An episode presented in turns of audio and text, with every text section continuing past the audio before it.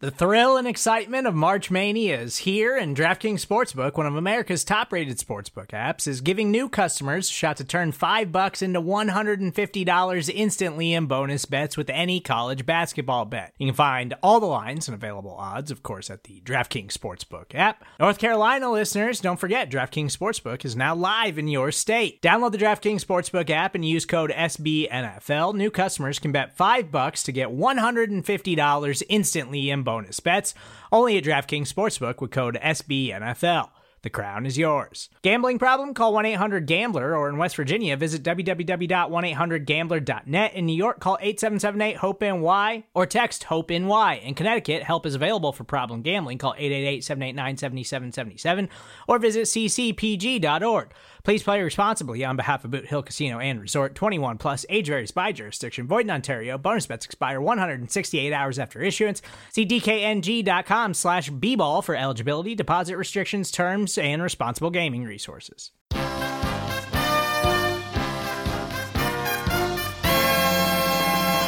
Welcome into this BGN special brought to you by the fine folk at SB Nation and Bleeding Green Nation. I am your host, Michael Kist. Follow me on Twitter at Michael Kist NFL. Obviously, follow the BGN radio feed at BGN underscore radio on Twitter. And today, just a quick show to deal with some breaking news that broke yesterday. If you haven't heard by now, and if you haven't, I would urge you to take the news sitting down if you can't tell from the episode title what we're about to talk about. NBC Sports Philadelphia's Derrick Gunn was the first to break the news that Eagles Pro Bowl right guard Brandon Brooks has suffered a torn Achilles and will miss the 2020 NFL season. This is obviously devastating news for a number of reasons. First, looking at it from an on field perspective, you have a player in Brandon Brooks that has gone to three consecutive Pro Bowls, and you have him now missing from the starting lineup for the Eagles. Brooks is an extremely impactful player at a position that doesn't have many of them. And last year, he was arguably the best guard in the league. And I've made that case. In my opinion, he was at least in the same tier as Quenton Nelson of the Colts and Zack Martin of the Dallas Cowboys. And however you choose to rank or order them is up to you because just being in that elite tier speaks volumes about the caliber of player that we're dealing with here and now that the Eagles are missing. Per PFF, over the last four years with the Eagles, Brooks per year has only allowed an average of 0.75 sacks and 18 pressures. That's per year. That's insanely good. You cannot just simply replace that level of guard play. And unfortunately for Brooks, this is his second Achilles tear in two years.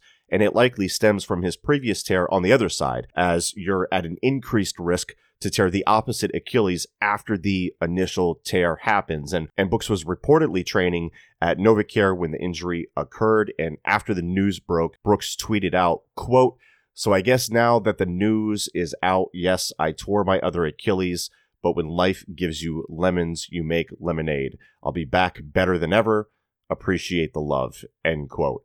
And, and look, this loss hurts too, not just from an on field perspective. Brooks is one of my personal favorite Eagles for who he is as a person, just his his personality. He's always having fun. He's always got a positive mental outlook. He's one of the reasons that I decided to share my own struggles with mental health on this podcast feed before because he's been so open and brave with how he's talked about his own battle with mental health. So this sucks for a number of reasons. Obviously, the show goes on, and the Eagles are tasked with trying to mitigate the impact of such a significant loss, and they have to do so in the next couple of months before the start of the 2020 NFL season. And there are in house options like Matt Pryor, who played only 79 offensive snaps last year after being a 2018 sixth round selection and was considered to be the top backup behind Brooks and Isaac Seumalo entering the season. I believe Benjamin Solak was going to get moving on a film piece on those snaps, so we'll have more on that soon. There's also fourth round selection in the 2020 NFL draft, Jack Driscoll out of Auburn, who at the time of his selection, I tweeted that the pick made a ton of sense for the Eagles in terms of depth, uh, as Driscoll is a fairly mobile tackle slash guard that doesn't need a ton of technical refinement, but potentially lacks the play strength to play right away, which will be a big factor in whether or not he can crack the lineup this year. And then you have fringe roster guys like the UDFAs from 2019, Nate Herbig and Sua Opeta. So I, I don't see either of those guys beating out Pryor. Uh, and I'm just really hoping that they can at least be serviceable backups no matter how all of this shakes out because the Eagles absolutely need that depth now. The big name out there on the free agent market is Larry Warford, the soon to be 29 year old uh, who has, like Brooks, made the Pro Bowl three times in the last three years.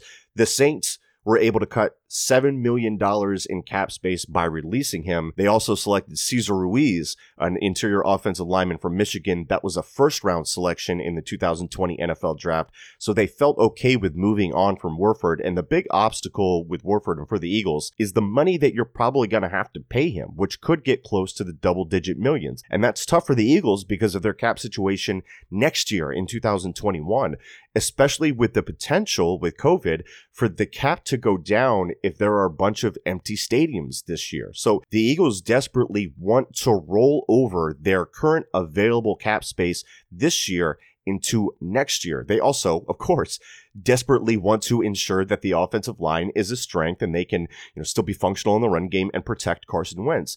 Now that cap problem doesn't go away if you'd rather bring back a guy like Jason Peters and see if he'll play guard, as not only is he reportedly seeking around $10 million to play tackle somewhere, but the conversation in the past regarding a move to guard has been a non-starter for him. Now, has that changed?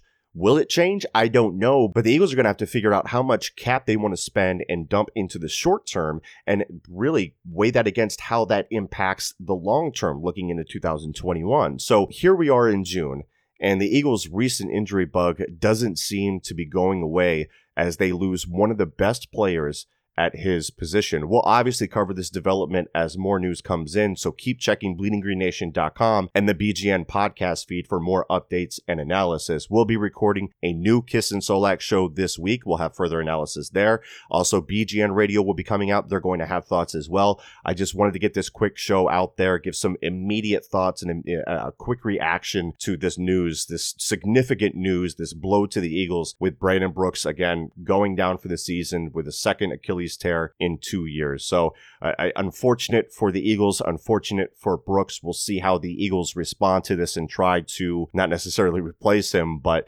get another guy in there that's competent and capable to make sure that the line is still a strength for the Eagles going into 2020. So, we'll keep you updated. I appreciate you listening to this quick show. Make sure you're subscribed to the BGN radio feed for those new updates and, and conversations and analysis that we'll have coming your way. And I appreciate you listening in. And we'll catch you on the shows later this week where we break this down even further. Thank you for listening.